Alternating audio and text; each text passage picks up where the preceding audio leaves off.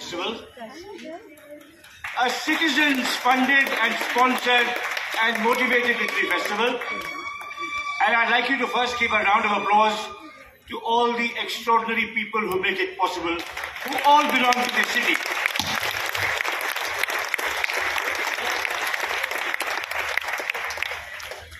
I'm here to speak about my long and complicated and unfinished life as a Gandhi biographer.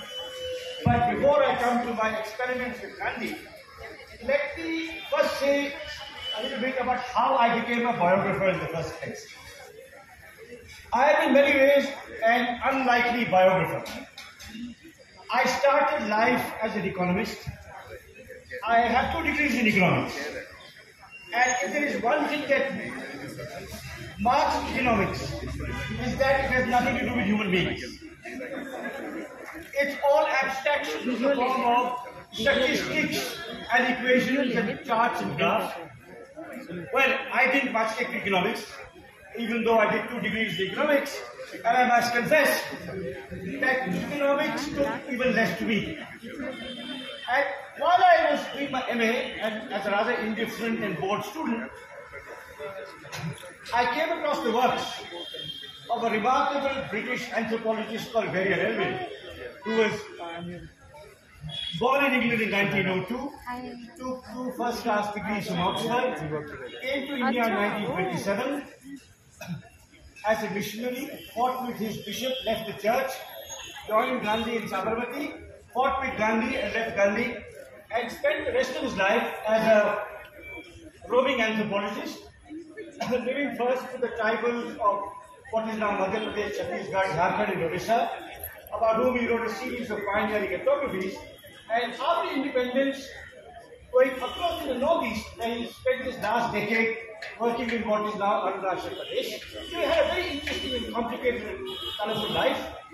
And while reading his autobiography, I decided to become an anthropologist like him. And I moved to Calcutta to do a PhD in that subject. Uh, and my doctoral research was on peasants and forests in the Himalaya.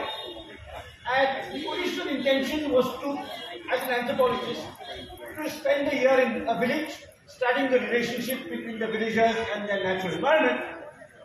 And I took a break from field work and went to the archives in Delhi to face the longer history of state control over forests and fell in love with archival research, which I must confess is actually easier than doing field work because unlike human beings, documents don't talk back.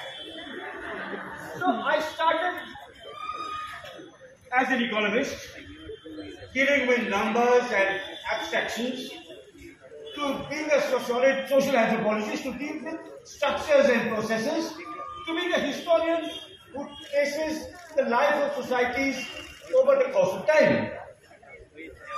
But all through this journey, I wrote about larger social structural issues such as the state takeover of the forest, the formation of new laws under British colonialism, the opposition to these laws by workers and peasants, the construction of the post-colonial state, and so on and so forth.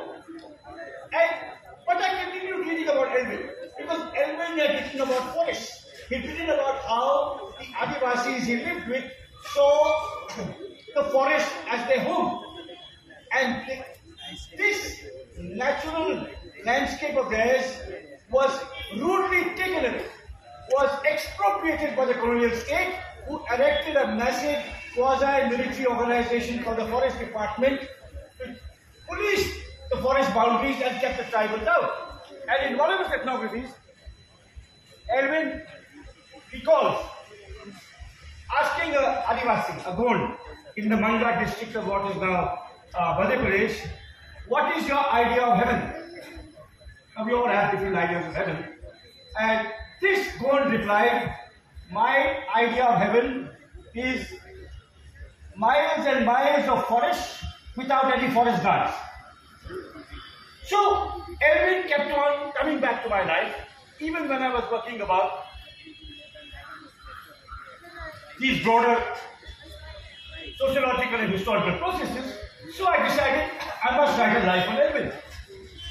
But it was an incredibly painful and difficult task. I've written many books, and the most, the book that gave me most grief, that went through the most drafts, that took years and years uh, to craft and bring to fruition was my biography of Gandhi. The research was the easy part. Reading his letters to his mother, reading his letters to Gandhi, uh, reading his anthological works, reading his political writings in the newspapers, interviewing his colleagues in Oxford and Sabarmati and, and and Mandla and so on. But the writing uh, uh, was, was, as I said, very, very painful because nothing in my previous work had prepared me for it. I, I was moving from structure to process to personality and given my training in economics and sociology and no literary training at all, uh, you know, I had, had studied literature and one must confess at that stage, most of my reading was non-fiction, was not fiction.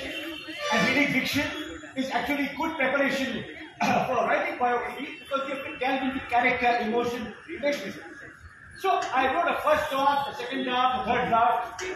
My editor, Rukun Advani, then to the Oxford University Press, returned each draft marked up in green, telling me what was wrong with different sections of different chapters. And in the year 1994-95, I was offered a fellowship at the Institute of Advanced Studies in Berlin, where I went with my family two little children, and the fifth draft of my Elwin book. So happened, with which I was deeply dissatisfied. I mean, I'd already written at this stage two works of environmental history and two books on cricket, which flowed seamlessly from my mind and my head. You know, they really went through one and a half times.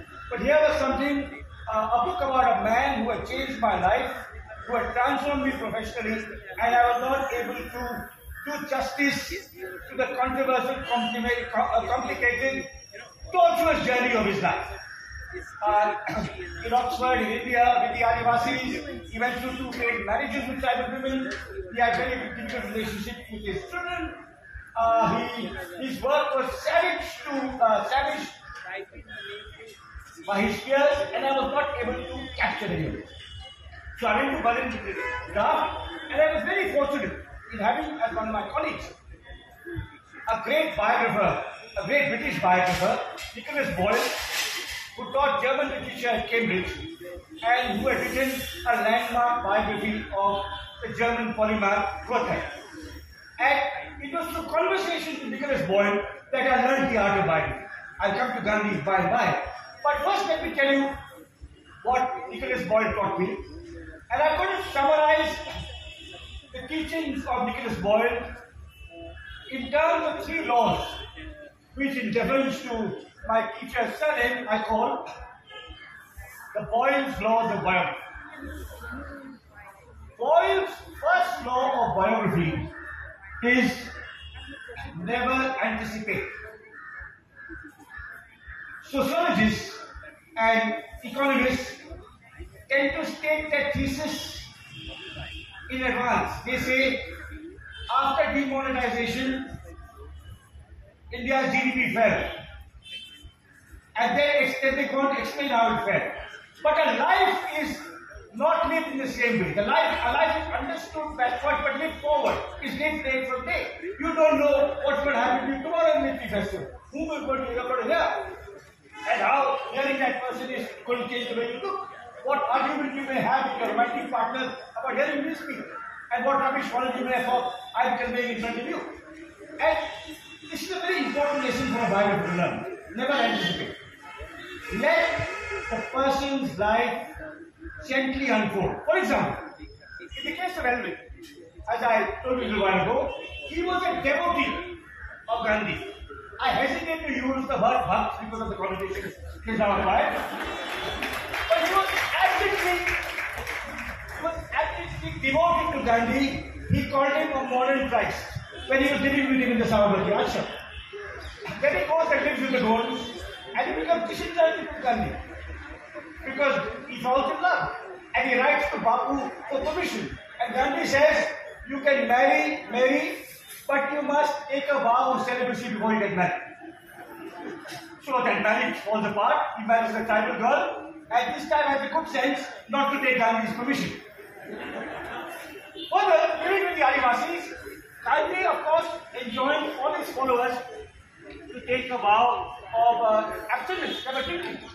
But Elwin found that alcohol was central to the Gonds in the sense of culture, their joy, their music, their dance, and even their sustenance from their nutrition.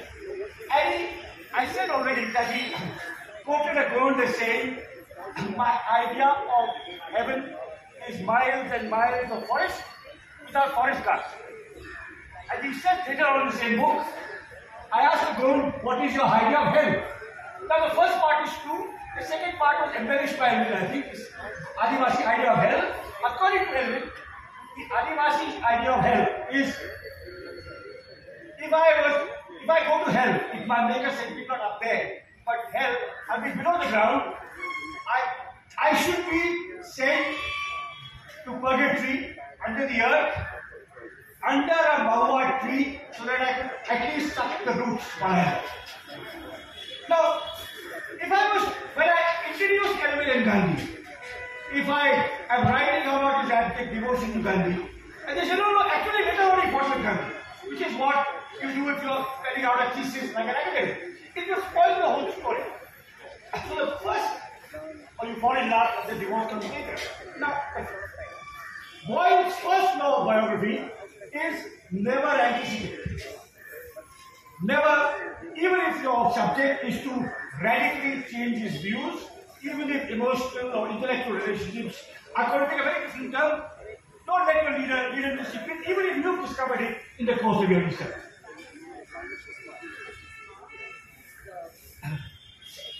The second, Boyle's second law of biography, which is in some ways probably the most important one from a conceptual literary point of view, is the secondary characters in a biography are as important as the primary character. Too many lives, especially by Indians, only focus on their hero. And it's all about them or the heroine. But the other people in that life don't really never are vividly portrayed. You know, the friends, the rivals, the family members, intellectual adversities, they don't really come to life. And every life is lived amidst a much wider cast, even the most obscure life. And you're writing about someone like Gandhi. You can't just write about him. Uh, you have to delete all these different people he interacted with, uh, learned from, debated with, uh, was rejected by, and so on and so forth. So this is Boyle's second law. The subject of one's own biography actually emerges most fully through his or her relationships with friends, rivals, enemies, lovers, spouses, and children. The third line, that the third law, third, Boyle's third law in biography, which is an extension of the second law, is that uh, the biographer must look energetically for sources that do not emanate from his own subject. Now, Elwin wrote 40 books, 60 pamphlets, 400 newspaper articles, and countless letters. And it's often a biographer's temptation to tell the story through his or her subject's voice, whether published or unpublished. There was a biography of Nehru published many years ago, more than 40 years ago, before many of you were born. And one reviewer in the Hindu did a statistical combination of the footnotes and he said he computed that 97% of the footnotes were all attributed to Nehru. They were things he said or wrote in public or in private. Now it's very important to look for sources other than the emanating from your subject, particularly if your subject was himself such a prolific writer as Elwin was and as Gandhi turned out to be. So these are three Boyle's three laws of biography which I learned while writing about Elwin. Never anticipate, always flesh out the secondary characters, and look as diligently as possible for things other people have written about your principal character, not just his words or her words. I took these three laws, I added a fourth law of my own. This is Guha's coda or addendum to Boyle's laws of biography. And this goes as such. Do not be deterred, even if your subject has written a detailed and apparently comprehensive autobiography. Because autobiographies are actually as interesting for what they say as what they conceive. And Guha's addendum to Boyle's laws of biography succinctly stated is this. An autobiography is a preemptive strike against the future biography. This is my version, and let's see you tell a better version. Because you don't have my literary skills or my intimate personal knowledge. And with Elwin, as with Gandhi, this was a law. Because Elwin had written a wonderful autobiography. No, I wrote an Elwin many years ago. And when I was writing on him in the 90s, and I would meet friends and uncles and aunts and teachers and older relatives, and they would ask what I working on. And they would say, I'm writing a life of Elwin. And they would say, but Elwin Secret is autobiography. It's such a beautiful book. It changed my own life, so I know what a beautiful book it is. It also won the Sahitya Award, uh, Sahitya Akademi Award for English. It may be the first work on non-fiction. That award usually goes to novels. It may be the first work of non-fiction to win the Akademi Award. But I found there was a hell of a lot he left out. Why his first marriage broke up. Uh, the real truth about his second marriage. Uh, what he did not say about Gandhi and his complicated feelings. What he did not say about the savaging he received from his intellectual peers about some of the rather fanciful things he wrote. So, and of course with Gandhi, even though Gandhi, Gandhi's autobiography was called My Experiments with Truth.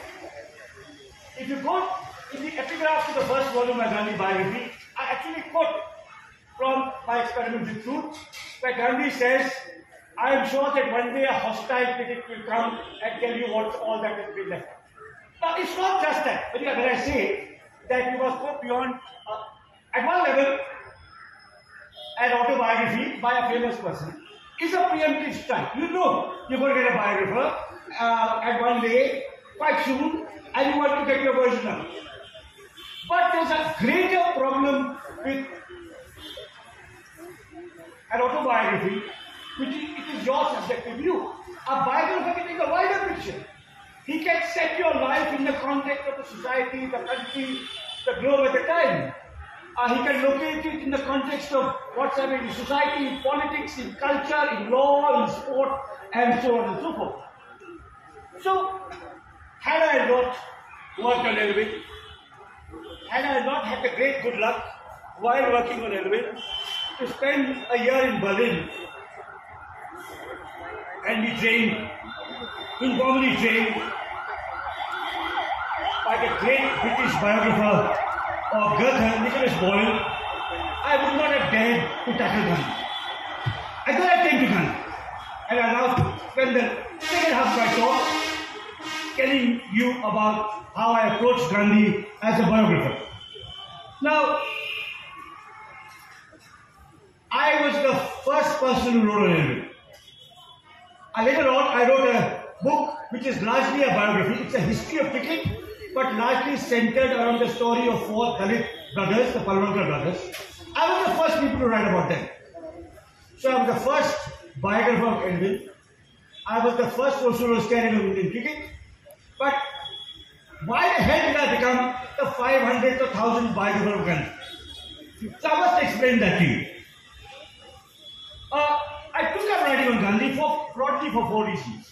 First, that in all my previous works, Gandhi had been a presence. He'd been shadowing me all my life. I wrote on environmentalism, and there was Gandhi. I wrote on Elwin, there was Gandhi. I wrote India after Gandhi, and there was Gandhi. And I wrote a book on cricket, a book that Gandhi, a, game that Gandhi had an intense um, magisterial indifference to. Not a dislike. Indifference is worse than a dislike. And yet, when I com compiled index to my history of Indian cricket, I found there were 40 references to Gandhi because whether he liked it or not, he had influenced how cricket was played, shaped, organized, debated about in India. So first I was settled my accounts with this guy who had shadowed me all my professional life. Whatever I wrote, environment, cricket, anthropology, post independence history, that fellow was there somewhere in the background. I said, I'm going to show you. Correct question number one. Second,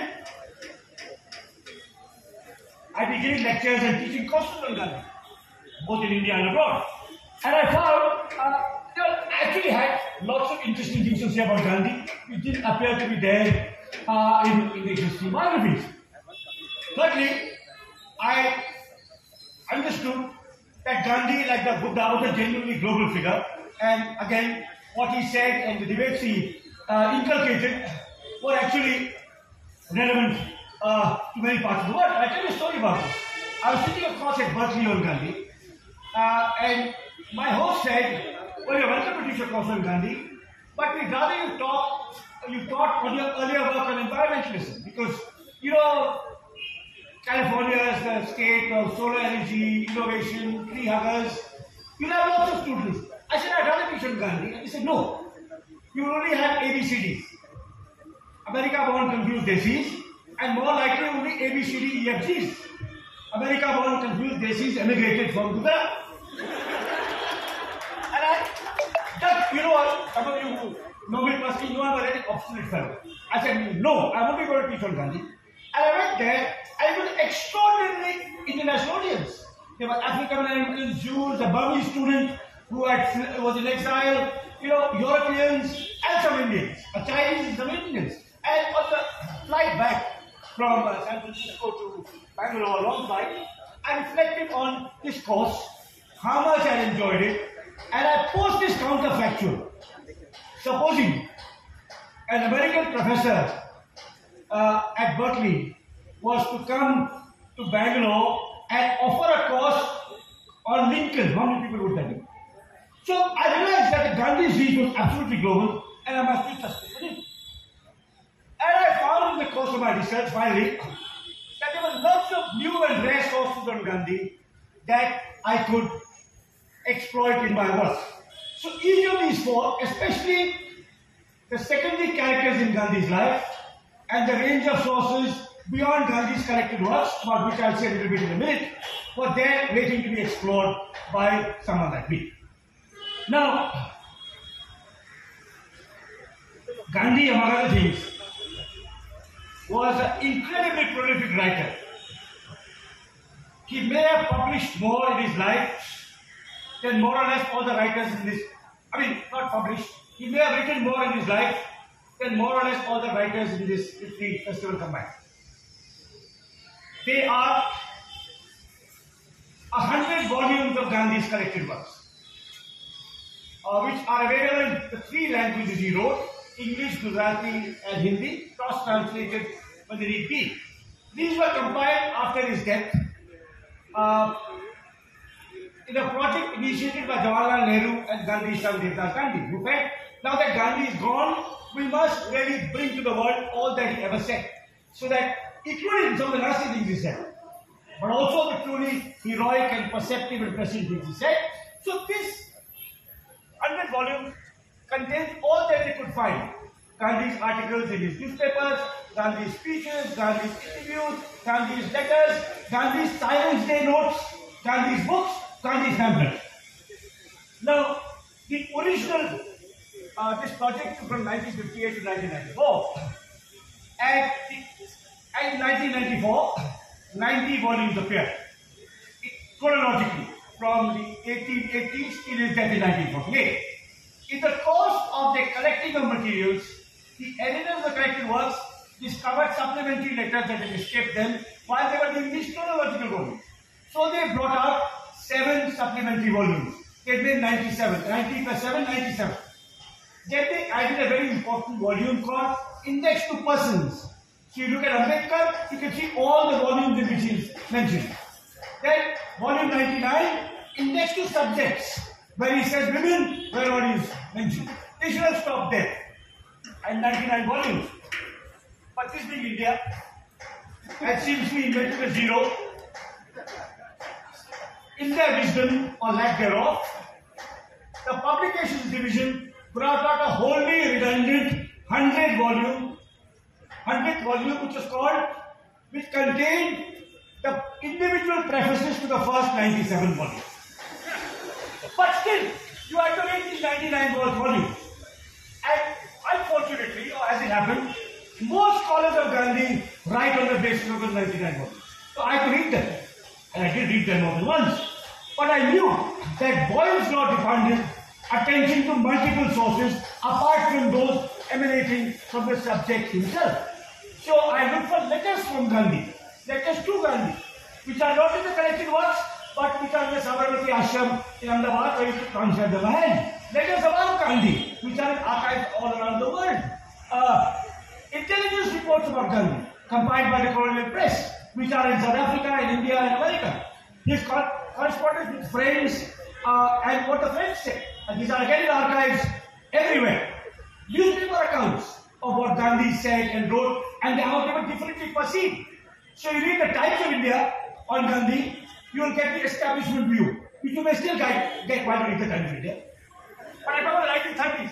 If you read the Times of India on the Salt March, you will get the colonial establishment view. If you read the Bombay Chronicle, you will get the nationalist view. So you read newspapers.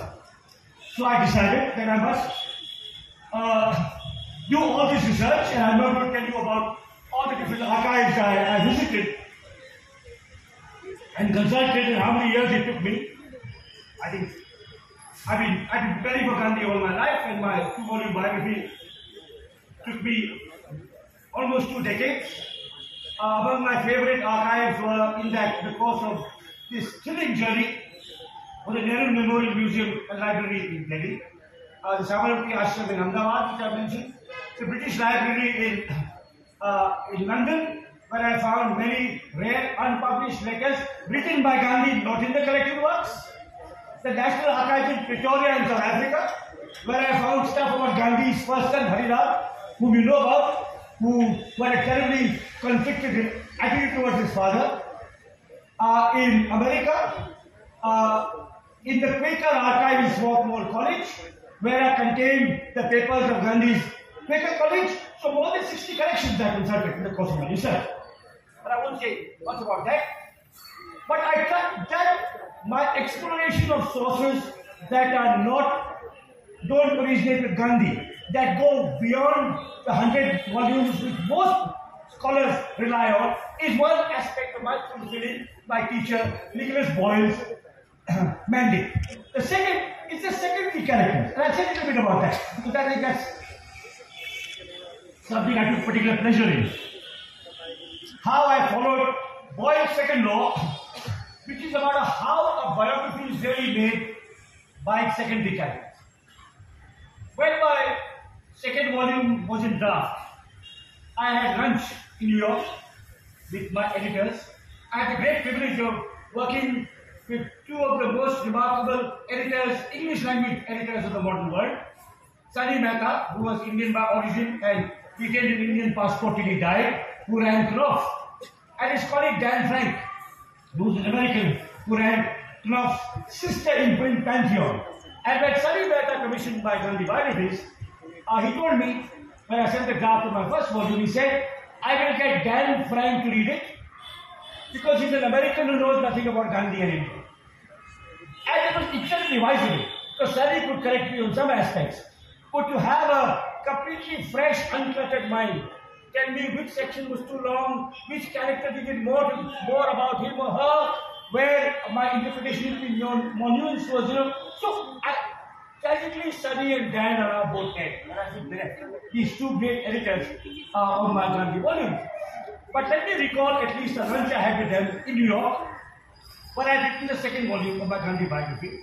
And at this lunch, uh, Dan said, uh, he said that Ram, I'm, you know, I'm trying to check, and I'm sure that apart from Gandhi, there are at least a hundred characters in your book who are interesting.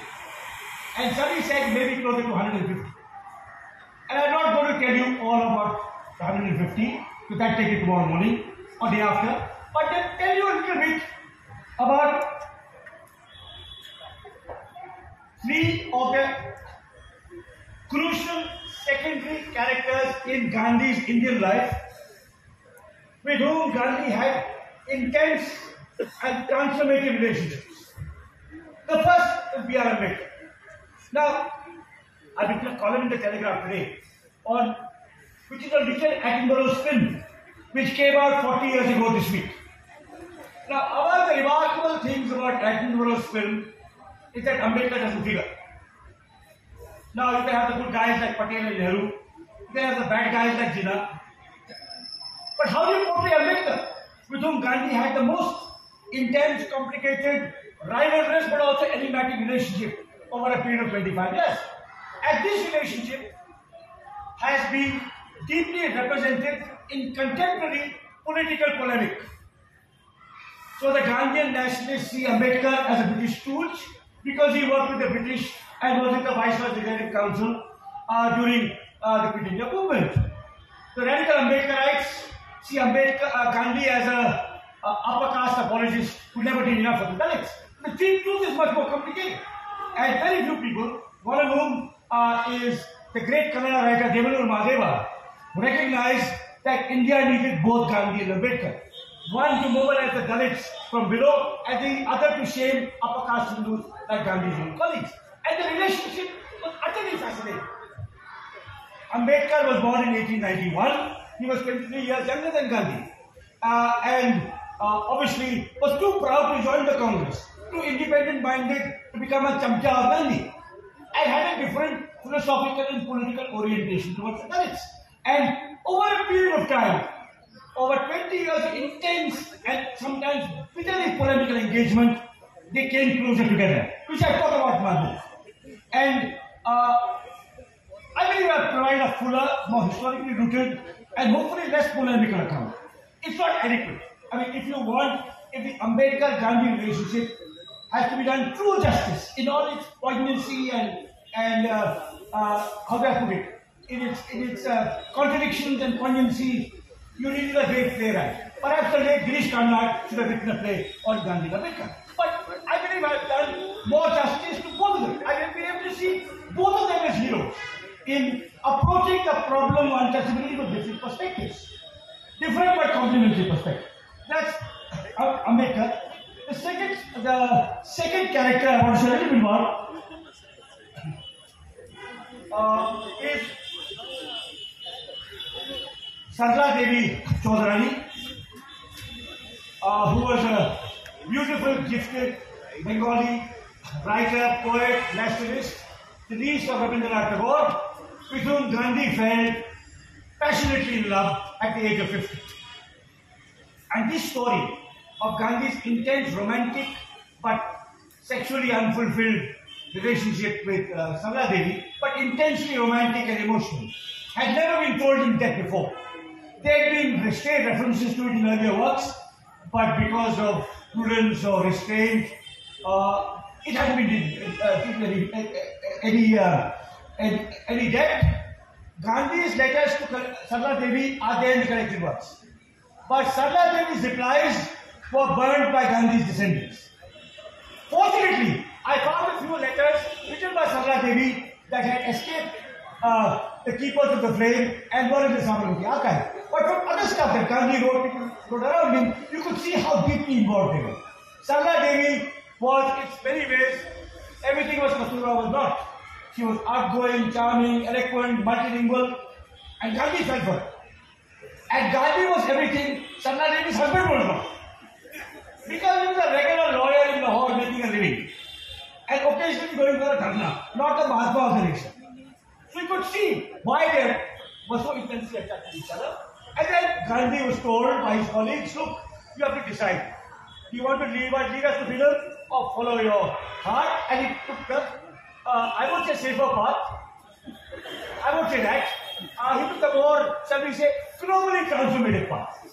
But because he had to abort that friendship, he also was consumed by guilt because he had taken a vow of celibacy 13 years before he met Sarla And here he almost. And he was calling her my spiritual wife. So what kind of a thing is spiritual wife you have to figure out. But Gandhi's later experiment with celibacy with Brahmacharya, which are supposed giving you to understand anything he did, can directly be traced to this passionate engagement. That's character number two. Character number three, and my favorite in the whole book, is Gandhi's secretary Mahadev Desai. Now, one nationalist once described Nehru, Patel, and Rajaji, were Gandhi's three closest disciples, Nehru, Patel, and Rajaji, as respectively the heart, the hand, and the head of Bapu. So Nehru was the heart, Patel was the hand, and Rajaji was the. It's a beautiful description and utterly accurate. And but Mahadev was the head, the heart, and the hand all together. And because he was Gandhi's secretary, always living with him, uh, and deliberately wrote himself out of Gandhi's life. You know, one doesn't recognize how significant he was. And I think my book, which is based on a huge amounts of unpublished material about Mahadev, including the 400 condolence messages Gandhi got when Mahadev died, which, had, was a file which I saw for the first time in Naka Delhi. Tell you what an extraordinary man he was. I would urge you to read my biography of Gandhi, if for no other reason, to learn about Mahadev Desai, uh, who was, uh, you know, history of India, who died in 1942 when he was only 50. Uh, the history of India would be different and better if Mahadev had lived as long as some of Gandhi's other contemporaries. But let me at least quote you one line from Mahadev. Uh, it's a verse, it's a quatrain. It's not the most elegantly written verse. English was Mahadev's third language. It doesn't scan perfectly, but it captures, beautifully captures, how living with Gandhi, being Gandhi's closest companion, his interlocutor, his translator, his friend, his secretary, his conscience keeper, was at once a privilege and a burden. And this quatrain written by Mahadev Desai reads,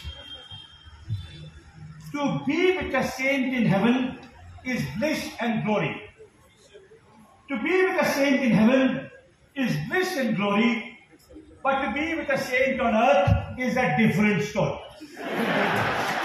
now,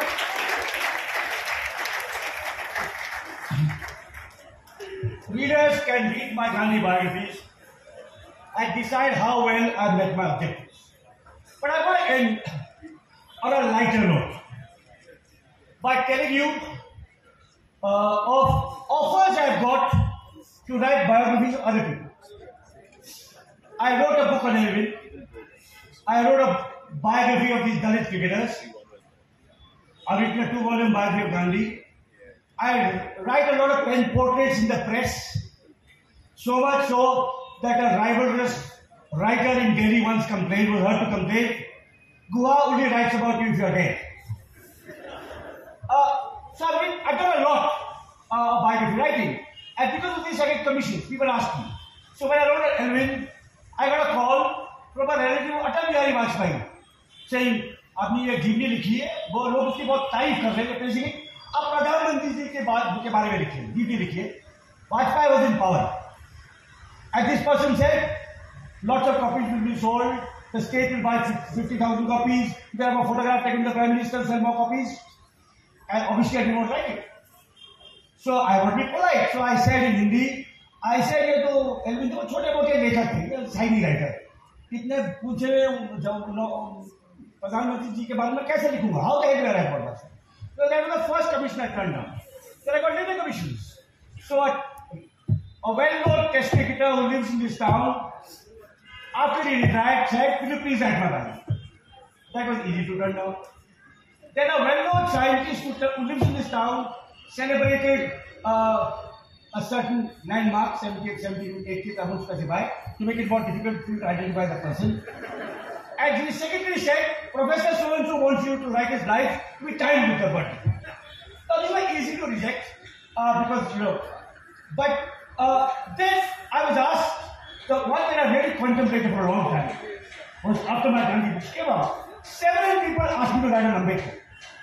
So people would come up to me in a flight reading my Gandhi book and say, Sir, you have to write about Ambedkar next because there isn't really a good book about him. And I was seriously tempted. But I didn't because you know you can write about about a retired prosecutor in three months, about his whole life and achievements. But to write about Ambedkar would take 30 years and I'm all in my 60s. Uh, so I thought I couldn't do him justice. Now, so I've got many, many different kinds of offers. I've done biographical writing. My last book, Rebels Against the Raj, is about seven remarkable foreigners who joined the freedom struggle, and I continue to write different kinds of biographies. But I would end, end with the oddest commission I've got. Much more odd than writing about Vajpayee or a cricketer or a scientist or an economist. I also, one of the offers was a very famous Indian economist who had been a governor of the Reserve Bank and director of many famous institutions. Uh, this was, I, I gave a talk in Bombay and at the end of the talk on Gandhi, someone said, sir, you have to write to me, urge him to contact you. And what I say when this happened, I tried to back, I tried to catch, I said, write to my email address, and the letter came uh, from, uh, which said, sir, this is 2013. I would like to introduce myself as a consultant for Sri Gautam Adani, and I would like you to write a life of Gautam Adani and explain the terms. And I wrote a polite letter saying, I'm sorry, I'm occupied with writing the second life of my Gandhi biography. Uh, now, this is 2013. Mr. Modi was about to come to power. Mr. Adani knew what will happen when Mr. Modi comes to power with his own life, and the journey will continue. So this led, this invitation to write Adani's life, I shared uh, with a few friends. Say, look, look what people are asking me. So one friend, one of my closest friends now deceased, uh, uh, uh, wrote to me saying, there's one very good reason to accept. And this is, when you write your memoirs, you have the perfect title. From Gandhi to Adani, a biographer's journey.